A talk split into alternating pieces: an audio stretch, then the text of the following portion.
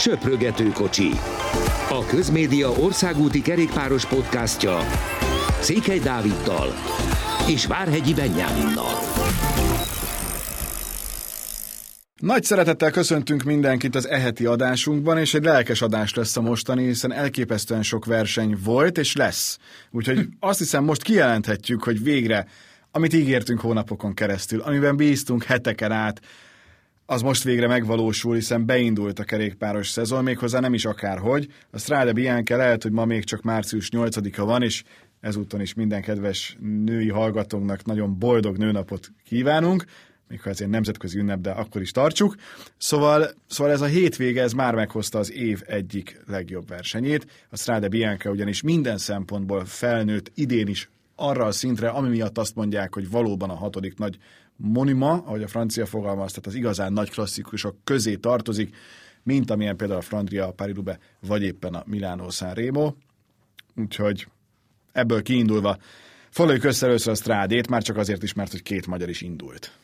Igen, sziasztok, két magyar is indult, és mind a kettő végigment, még hogyha Prágban ugye hivatalosan limit időn kívül, de azt gondolom, hogy itt nem ez, nem ez a lényeg, egy egynaposan általában az a lényeg, hogy végigmész. Tehát, és az, hogy nem tudom, fél óra hátrányt kapott, és nem 20 percet vagy 25-öt, ez igazából teljesen mindegy. Nagyon mutatja a verseny brutalitását, hogy, hogy Fetter Erik egész jól jött egyébként, de, de az utolsó egy kilométeren belül olyan görcs állt a lábába, hogy maga Iván Basszó segített neki, egy 10 percig állt egyébként Erik, és, és nem is nagyon tudott megmozdulni, és utána tekert be, mikor megjött egy másik csoport. Tehát a Strade hozta azt, hogy hozta azt, amit szokott, talán még többet is, mert, mert ugye ezeken a hivatalosan monumenteken, vagy nem is hivatalosan, inkább nem hivatalosan monumenteknek nevezett versenyeken, amit ugye nincs leírva szabályba, hogy ezek azok, meg ez egyszer csak inkább a tradíció alakította ki, a Strade rövidebb is, viszont, viszont olyan mezőnyt látunk, amit ilyen versenyeken nem látunk. Tehát az a, az a végső csoportot a, gyakorlatilag a két legnagyobb sztárral egynapos versenyekről van szó, vagy inkább hárommal. A Tour de France-on nincs ilyen, hogy a végén egy ilyen összeállítású csoport, vagy mondjuk kettő, hiszen utána szétszakadtak, ott tudjon lenni. Vagy igen, inkább mondjuk úgy, hogy a legutóbbi két túr győztese, tehát akik nem egynapos versenyekre vannak beállva, a világbajnoki címvédő, illetve gyakorlatilag a ciklokross, ciklokross három legnagyobb sztárja volt ott, és még Michael Google, igen, de, igen. De ez valami hihetetlen volt, senki nem igazán tudta szerintem, hogy ott, hogy ott mire számítson, hogy most tényleg a Bernál Pogácsár féle kettős mit, mit fog ebből tudni egyáltalán kihozni, mert mit keresnek ott egyáltalán? Gyorsan foglaljuk össze azok kedvéért, akik esetleg nem látták, mert mondjuk rövidpályás gyorskorcsolya világbajnokságot néztek az M4 Sporton, vagy éppen labdarúgó MB1-et az M4 Sport Pluszon. Nagyon-nagyon hamar szanaszét szakadt a mezőny, jó néhány csoport kialakult, és a végén volt gyakorlatilag két olyan csoport, amelyben az általad festett sztárok egymással összedolgozva, aztán egymás ellen is dolgozva küzdöttek.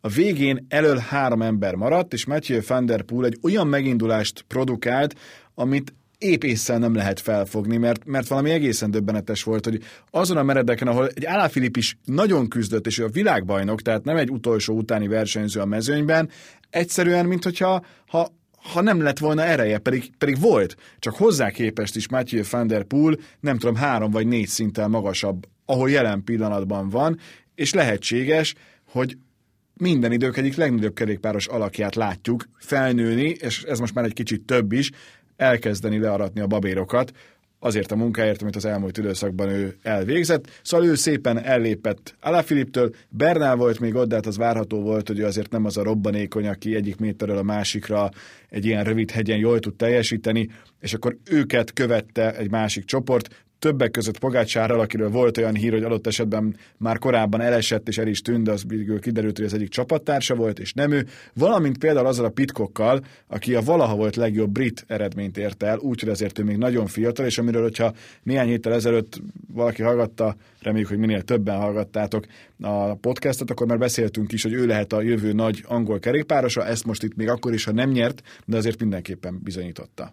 Igen, ugye nem tudom, le, mikor láttunk olyat, hogy, hogy, a, hogy a már kiforrott Alaphilippet a saját terepén verik meg így. Tehát ezért volt durva Van der Poelnak, nem csak az egyik a végén levő támadása, hanem az utolsó szektorban a letolfén is, amit, amit Alaphilipp még tudott követni, Bernál ugye ott szakadt le egy kicsit, utána ő visszaért, de Alaphilipp egyébként nyilván nem, nem száz, nincs százszerzelékos állapotban, nincs ugyanabban a formában, de, de ez mindenhogy döbbenetes volt.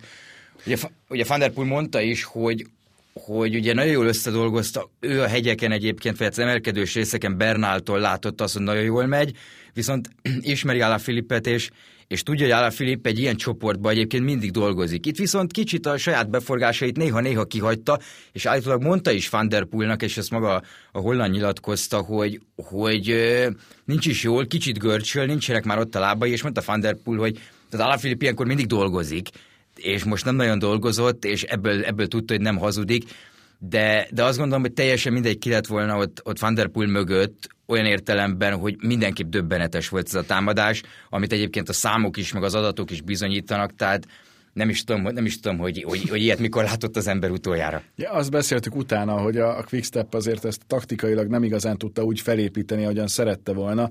Én váltig állítom, hogy ezzel a Fanderpool ellen nem volt esély. Tehát itt bármilyen taktikát, ha mindenki húz Fanderpool ellen leszámítva a saját csapatát, még akkor sem, mert egész egyszerűen leszakíthatatlannak tűnt, ő diktálta a tempót. Nem volt olyan pillanata ennek a versenynek, amikor azt érezte az ember, hogy hű, itt lehet, hogy nem ő nyer. Tehát egy pillanatig nem volt veszélyben az, hogy a végén majd ő lesz az első, és biztos volt akkor is, amikor megkezdték ezt az utolsó emelkedőt, hogy itt Alafét nem fogja őt megverni. Igen, valóban talán maximum ezért lehetett olyan pillanat, mert olyan nevek voltak mögötte, és egyszer meg volt, le volt döbbenve az ember, hogy akkor, hogy, de hogyha valaki ugye nézte is a versenyt, az látta, hogy, hogy mindenhol Van der Poel volt gyakorlatilag a legerősebb, tehát egyáltalán nem volt semmilyen gondban ö, egész nap. A Quickstepre visszatérve pedig igen, én is gondolkoztam azóta ezen, mert ugye én mondtam, hogy szerintem talán egy kicsit taktikailag ezt elrontották, de, de a Strade, hogyha megnézzük a korábbi versenyeket, talán a, a, az ilyen klasszikusok közül, meg az egynaposok közül a leg, az a verseny, ahol a legkevésbé számít az, hogy neked milyen csapatod van. Tehát lehetett látni azt, egyébként az Alpecimből voltak a, voltak a szökésben, Fasslében, aki egy szintén egy ciklokrosszos versenyző, illetve, illetve Vermers ment még el, tehát Van der Poelnak is segítettek. Láttuk utána, hogy Jumbo egyébként teljesen szok, tőle szokatlanul egy klasszikuson, vagy egy naposon előre áll és elkezd dolgozni, és hiába. Tehát lát, látszott, hogy Wood ezen a, ezen a napon semmi esélye nincsen, de az az érdekes, meg azért egy nagyon-nagyon jó verseny a Strade, amellett, hogy egy gyönyörű az egész time, meg... Egészen, egészen döbbenetesen szép. É, azért is nagyon jó verseny, mert, mert igazából bárkit megkérdeztek utána, mondjuk a top 10-ből, mindenki elégedett volt. És ez nagyon-nagyon ritka. Tehát tényleg ez az a verseny, ahol, ahol az legerősebb nyer, és ez nagyjából 100-ból 99-szer így van. Szeretjük. Szeretjük az egészen, egészen biztos, hogy minden évben az egyik leginkább várt, már csak azért is, mert elképesztő, hogy, hogy milyen sokat kell várni egy ilyen versenyre, még egy normál szezont követően is. Most se volt azért ez egy picit ilyen örültebb szezon, emiatt meg pláne azt lehet mondani, hogy hogy nagyon várta az ember, és örülünk. Azon gondolkodtam közben, azért is kezdtem egy kicsit dadogni, hogy meg tudod mondani, hogy ki nyerte a tájföldi országúti bajnokságot, mert az is a hétvégén volt, de nem Igaz, kérnélek, az nem kérnélek afrikai, ki erre. Dél-afrikai volt talán, és azt, és azt Ryan Gibbons nyerte Jó, az ismét, egy komolyabb, azt tudom. De... Az egy komolyabb verseny, de azért az kihívás lenne egyszer azt mondani, hogy akkor most közvetítsük le a a tájföldi országúti bajnokságot. Na ennyi ilyen kitérő. Még egy dolog ezzel kapcsolatban. Fantasztikus ez a kép, hogy ugyanúgy örült, ahogyan apukája 1983-ban, Adri, és utána azt, hogy apukáját használja a Twittert, az is szerintem nagyon menő, a gratulált is a fiának, szóval ez, ez egy ilyen nagyon, akinek a, az apa-fiú kapcsolatban, akár úgy, hogy az apa, akár úgy, hogy ő a fiú, a fiú, nagyon erős kötelékei vannak, azt szerintem átérzi, hogy egy ilyen az, az mit jelent, és erre apukaként hihetetlenül büszke lehet, mert, mert ez egy fantasztikus siker volt a fiától. Na de akkor menjünk tovább, mert voltak itt még nagyon jó versenyek. Melyik a második szerinted, amit a hétvégén látta, és a legizgalmasabb és látványosabb volt? Sejtem, hogy a, a Monster az nem, nem lesz benne a top 2-ben. Igen, a Monster az nem lesz benne, viszont ugye a héten több izgalmas verseny is volt, de én talán a szerdai Trofeo Lagáját mondanám, ami, ami, ami szintén remek volt, egy, egy nagyon-nagyon erős mezőnyel és, és nagyon erős befutóval. de igazából ez a két olasz verseny, ami volt itt a héten, mind a kettő egy 1.1-es, vagy 1 pont prós, talán egynapos, egy mind a kettő igazából olyan névsor volt, hogy, hogy csak így nézett az ember, hogy, hogy ez hogy lehet, és, és hát mind a kettő nagyon jó is volt, ugye. Az egyik az Industria volt, amit végül Fansevenant tudott megnyerni. Érdekesség, hogy 19 óta a 21. különböző versenyző a Quickstepben, aki nyert profi versenyt, döbbenetes szám, és a sor is, amit meg tudott előzni, hiszen Mollema Landa, Nairo Quintana, Ides Kieling és Gianluca Brambilla volt az első hat. Igen, Nibali és a tízben a még ugye Nibali, Valverde is. Vagy Valverde is, Dunbar is, tehát nagyon erős névsor volt. Ugye mind a két verseny gyakorlatilag egy, egy körpályaszerű útvonalon haladt, aminek a második felébe, tehát mondjuk az utolsó 80 kilométerbe volt berakva ugyanaz az emelkedő négyszer-ötször, tehát, és akkor ezeket kellett megmászni, és ahogy, ahogy rámentek erre, gyakorlatilag elkezdtek támadni, tehát a legnagyobb nevek Szerdán, Bernál volt az, aki nagyon, nagyon ment folyamatosan, de, de Vincenzo Nibali is, Ciccone is támadott, ugye Fansevenant is ott volt azon a versenyen, és azt hiszem ott talán harmadik vagy negyedik lett, tehát nagyon izgalmasok voltak. Egyébként a szerdai versenyre visszatérve kicsit Bernállal kapcsolatban, így a két az, hogy ő azért nem megy olyan rosszul egynaposokon, főleg ha Olaszországban Jelentsük van. Jelentsük ki, hogy nálad már megvan a Giro idei győztese. Ezt azért hozzá tehetjük, hogy látva ezt a hétvégi teljesítményt, meg az azt megelőző szerdait, nálad már eldölt. Igen, meg így az egész szezon alapján mondom. Tehát Zeto Allen már támogatott, a provence láttuk, hogy, hogy a Montventura hogy ment fel, meg, meg igazából az tűnik fel, hogy, hogy tényleg ez a támadó Egan Bernál van, aki, aki megpróbál egyszerűen mindent, tehát azt láthatjuk, mint amit két évvel ezelőtt, meg azelőtt láttunk tőle, és nem azt a kicsit ilyen befeszülést, amit lehetett rajta érezni tavaly, hogy akkor túrcímvédő, akkor csak a túr, és akkor minden arra van építve, de azt ne felejtsük el, hogy tavaly is a visszatérés után a Tour de Lenen, meg a, meg a meg előtte még egy verseny, most nem is, nem is jut eszembe a neve, Franciaországban az is nagyon jól ment, és utána a Dauphinén kellett feladni a hátproblémák miatt, és hát utána a, túr, a túron már egy másik versenyzőt láttunk. Gyorsan, hogy az is meglegyen itt a hetet összefoglaló podcastban, a legelje volt az, amit végül Molly már tudott megnyerni Bernál, Fansevenant és Champussen előtt, meg még ott volt ebben a csoportban Ciccone Landa is. Mennyire volt neked meglepetés, mert nekem nagyon, hogy Mollemát így el tudták engedni, és nagyon meg lehet dicsérni a trekkes versenyzőt, mert mert fantasztikusan jó volt taktikából is. Igen, azért azt hozzá kell tenni, hogy voltak itt erős csapatok, tehát a Bakrein is, meg az Ineos is, de, de a Trek az konkrétan egy egy Giro sorral ment oda, tehát amikor ott van Nibali, Mollema, Ciccone, Brambilla, és még segítők, tehát ugye láttuk Brambiát is, hogy milyen formában van, az Ótváron, hogy, hogy ez, ez egy olyan sor volt, hogy a Treknek egyszerűen volt három-négy kártyája, amit meg tudott játszani, és Csikóna is támadott, Nibali is támadott, és utána Mollemára már nem tudtak le- reagálni, és hát nem volt összhang a háttérbe, tehát, és Boke Mollemát ezt láttuk a 2019-es Lombardián is, hogy nem engedheted el így, mert, mert, befog, mert meg fogja oldani.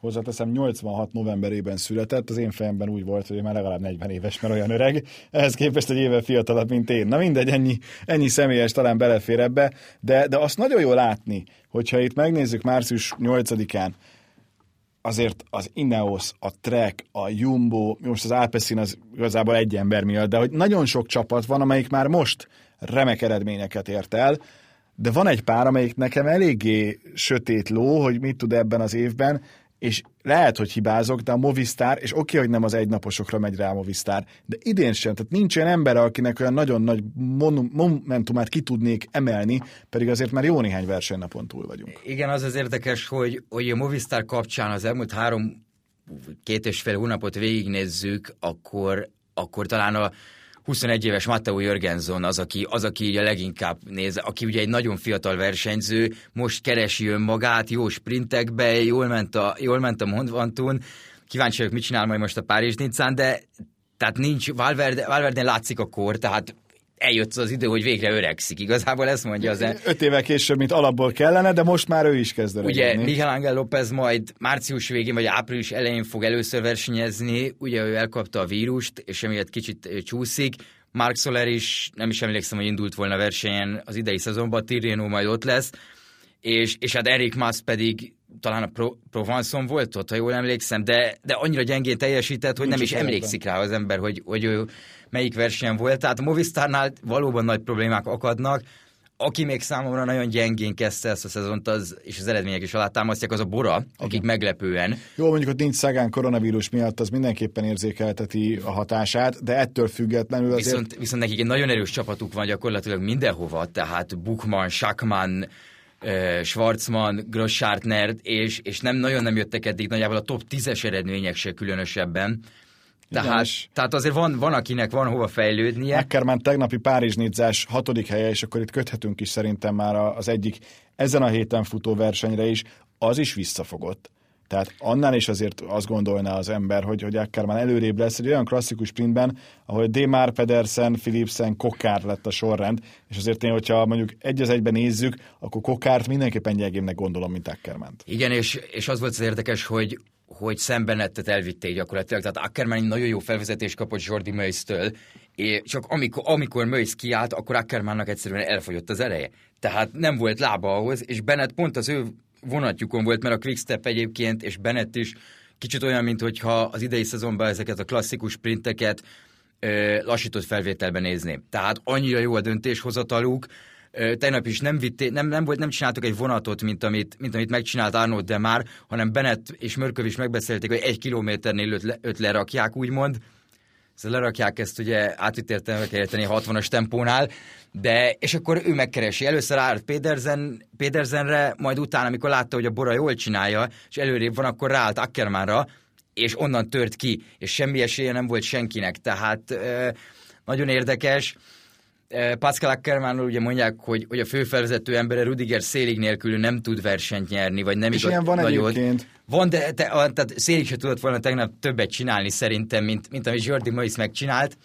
Érdekes lesz, ugye ma is egy sprintbe futó Igen, várható. gyorsan picit a szakaszokról, ma abszolút sprint, holnap egy 14 kilométeres egyéni időfutam, aztán egy, egy emelkedős befutó sírublban, aztán megint egy síkap szakasz, és azért az utolsó előtti kétet a Brinyol és Bio, majd pedig Nizza és a La Colmian között azért már érdekesebb, én azt mondom, hogy nem feltétlenül a, a hatodik, de a hetedik szakasz az, az olyan, amit mindenképp meg kell nézni, az március 13-a szombat, hiszen az egy, az egy nagyon hosszú, szerintem párizs nizza léptékkel nagyon hosszú emelkedő. Ja, szerintem 16 km körül van. Fölmenek 1499 méter magasra, úgyhogy ott azért és ráadásul ugye eléggé lentről, tehát nagyjából 400 méterről kezd, de hivatalosan a, a hegyet ők úgy számolják, hogy 146,5 kilométertől 165 kilométerig, tehát még több is, mint az a, az a 14, de attól függ, hogy honnan nézzük, az biztos, hogy ez egy, ez egy sorsdöntő szakasz lesz a, a Párizs-Nizza szempontjából, és azért az a Nizza-Nizza is még az utolsó napon ad lehetőséget támadásra, hogyha közel maradnak egymáshoz a legjobbak. Igen, és azért az utolsó szakasz, hogyha valaki látta a Tour de Autovár utolsó szakaszát, ami fantasztikus volt, na nagyjából ez a nap ugyanolyan lesz egyébként, mert nagyon rövid a szakasz, 110 km körül, és nagyon sok az emelkedő benne, és tehát meg aki látta a tavalyi túr első szakaszát, csak sajnos ott ugye szakadt az eső, nem lehetett menni, de ez egy, ez egy nagyon változatos nap lesz, amit nagyon nehéz lesz kontrollálni, a valószínűleg a Jumbónak egyébként, mert, mert kicsit rátérve az esélyesekre azért azt nehéz látni, hogy, hogy egy ilyen terepen Primoz Roglicot hol verik meg, főleg úgy, hogy a szél az elég gyenge, az időjárás jó, tehát ami általában Párizs-Nizzán nagy kérdőjel, azok most nincsenek, sprintszakaszok azok sprintszakaszok, és az időfutamban pedig, pedig még úgyis Roglic a legesélyesebb az összetett esélyesek közül, hogy, hogy az időfutam vége azért, ha jól, jól emlékszem, nagyjából egy egy-két kilométerre az egy nagyon-nagyon kemény emelkedő, tehát gyakorlatilag egy fal, de, de Roglicnak egyébként az is fekszik. A Párizs Nizza ugye mindig egy érdekes, egy három-négy részből álló verseny, tehát itt az első fele, amikor még ott vannak éjszakon, Azt gondolom, okay. hogy hihetetlen unalmas, mert Igen. ott ilyen jó mezőnyhajrá, amúgy egyébként olyan, mint a Monster, ahol semmi nem történt a végén, volt egy mezőnyhajrá, zárójel Kevendis nem tudta megnyerni, pedig azért megvolt a lehetősége rá visszatérve, igen, és akkor utána az időfutam az már azért izgi, és utána jönnek azok a, a lankásabb szakaszok, plusz egy, egy erős hegyi szakasz, ami igazán eldönti az összetett kérdését. De ugye régen ezt az ember azért várta nagyon, mert akkor nem nagyon láthattunk előtte versenyt, most meg hála Istennek azért nagyon sokat figyelhettünk, és és ezek után picit máshogy állsz hozzá ez a Párizs Nidzához, de mégis azt lehet mondani, hogy, hogy ahogy mondjuk egy Wiggins vagy Froome annak idején felépítette a szezonját, az ugyanez a klasszikus volt, hogy akkor eljött ide, utána megnézte magát a, a svájci körön, a Romandin, megnézte a Dauphinén, és akkor nagyjából kész is volt a programja, mert ezek azok a terepek, ahol be tudta gyakorolni azt néhány edzőtábor között, hogy akkor utána majd a túron hogyan is teljesít.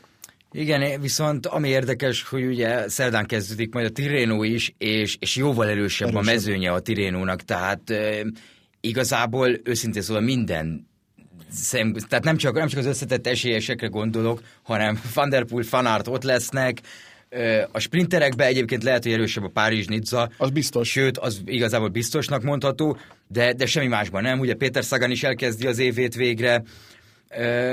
És, és egyébként én az útvonalat is jobbnak érzem egy fokkal, ugye ott is van egy időfutam a legvégén, szokás Ez szerint. a legendás Sambenedetto del Igen. De, de a hegyi szakaszt, hegyi szakaszt én, én nehezebbnek érzem, tehát az az emelkedő nehezebb, ugye 2012 vagy 2013 után szerepel majd újra ez a hegy a Tirénon. Práti di Tívónak Práti hívják. Tívó, így van. És na, az meredek. Tehát, tehát, az, az, egy komoly, az meredek. Az egy komoly hegy, illetve, illetve ott még lesz talán pénteken vagy, pénteken azt hiszem egy olyan szakasz, ami, ami egy ilyen felle-felle, gyakorlatilag egy ilyen klasszikus-szerű szakasz, amikor, amikor pedig hát gyakorlatilag egy fal, falakba ütköznek ott folyamatosan. Ja, egészen furcsa, mert ilyen átívelő verseny ez, tehát nem úgy van, hogy rendesen mondjuk hétfőn vagy előtt a vasárnap megkezdődik és vasárnapig tart, hanem március 10-én indul, és ez a bizonyos hullámos szakasz, amit te említettél, ez majd március 14-e szombat, Igen. Castellalto és Castelfidardo között. Igen, Castelfidardo, jól is mondod, nem péntek szombat. És abból a szempontból azért ez egy, ez egy nagyon-nagyon jól kitalált megoldás, hogy a végét így tudod nézni, akkor is, hogyha a két verseny párhuzamosan van. Ugye ezt beszéltük, hogy, hogy miért van az, hogy összecsúszik a két viadal, miért nem beszél össze az RCS, az ASO, hát azért, mert hogy igazából ugyanazt csinálják, hogy a, a spanyol bajnokság sem beszél össze mondjuk a Premier League, hogy mikor játszik a Barcelona az Atletico ellen, és mikor van a Liverpool meg a Manchester United meccse, itt is mindenki a saját közvetítő tévéjét veszi alapul, tehát a Right, valamint a, a France Televíziónt, és ezért van az, hogy, hogy nem lehet a, a kettőt megoldani úgy, hogy egymás után legyen, de hát van itt a körünkben olyan úriember, szűkítettem azért a, a sort, aki egyszerre kettőt is tud nézni, az egyiket tévén, a másikat pedig mondjuk számítógépen vagy táblagépen. Ez ma már a, a mai modern világban én azt mondom, hogy ha egész évre vetítjük le, akkor oké, hogy egy digitális rezsi része, de belefér egy olyan előfizetés, amelynek köszönhetően mondjuk a világon a létező összes kerékpárversenyt például lehet nézni, és akkor tényleg azt is meg lehet csinálni, hogy valaki visszanézi utána, vagy azt, hogy párhuzamosan figyeli. Igen, mondjuk az jó, hogy a hegyi szakaszoknál figyeltek egyébként, Igen. tehát a, és nem is csak a hegyi feltétlenül, hanem a hétvégi szakaszokon, amikor ugye többen tudják nézni a versenyt élőben, hogy azért ott, hogy azért ott el van osztva, és biztos, hogy, biztos, hogy azért nem is az, hogy egyeztettek, de azért megnézték, hogy mikor mi várható. Még egy valamiről itt a vége mindenképpen beszéljünk, hiszen azért a hazai körversenyt se felejtsük el, és itt nem lelőve a poént, mert semmit nem árulhatunk el, hiszen holnap lesz a bejelentés. Persze van az a vicces rész, hogy többször is láttak az elmúlt időszakban Tour de Hongris autót a kékestető felé.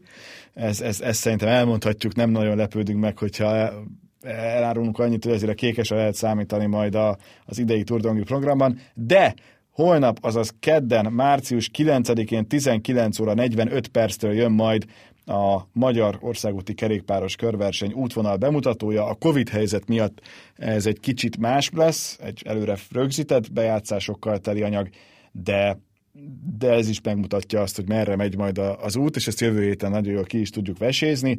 Ha és amennyiben az Újpest mezőköves Magyar Kupa meccsen hosszabbítás van, akkor ezt később adjuk majd csak le, de akkor viszont a Tour Dongri különböző felületein ugyanebben az időben megtalálhatjátok, tehát mind a két verzió működik, tovább már nem kell várni az útvonalra, és uh, én már láttam, Nekem nagyon tetszik, és jövő héten el is mondom, hogy miért. Igen, és majd jövő héten beszélünk arról is, hogy, hogy mennyire brutálisan erős a mezőny, és milyen csapatok érkeznek, mert, mert, mert azért amellett nem lehet elmenni szó nélkül, hogyha magyar körversenyről van szó. És jövő héten a Párizs Nidzának már vége, a Tirreno még bőven tart, de, de lesz beszédtéma, úgyhogy Nagyon jó kerékpár közvetítésekkel teli hetet kívánunk mindenkinek, de azért az M4 Sportot is nézzétek. Köszönjük szépen a figyelmet, sziasztok! Köszönjük, sziasztok!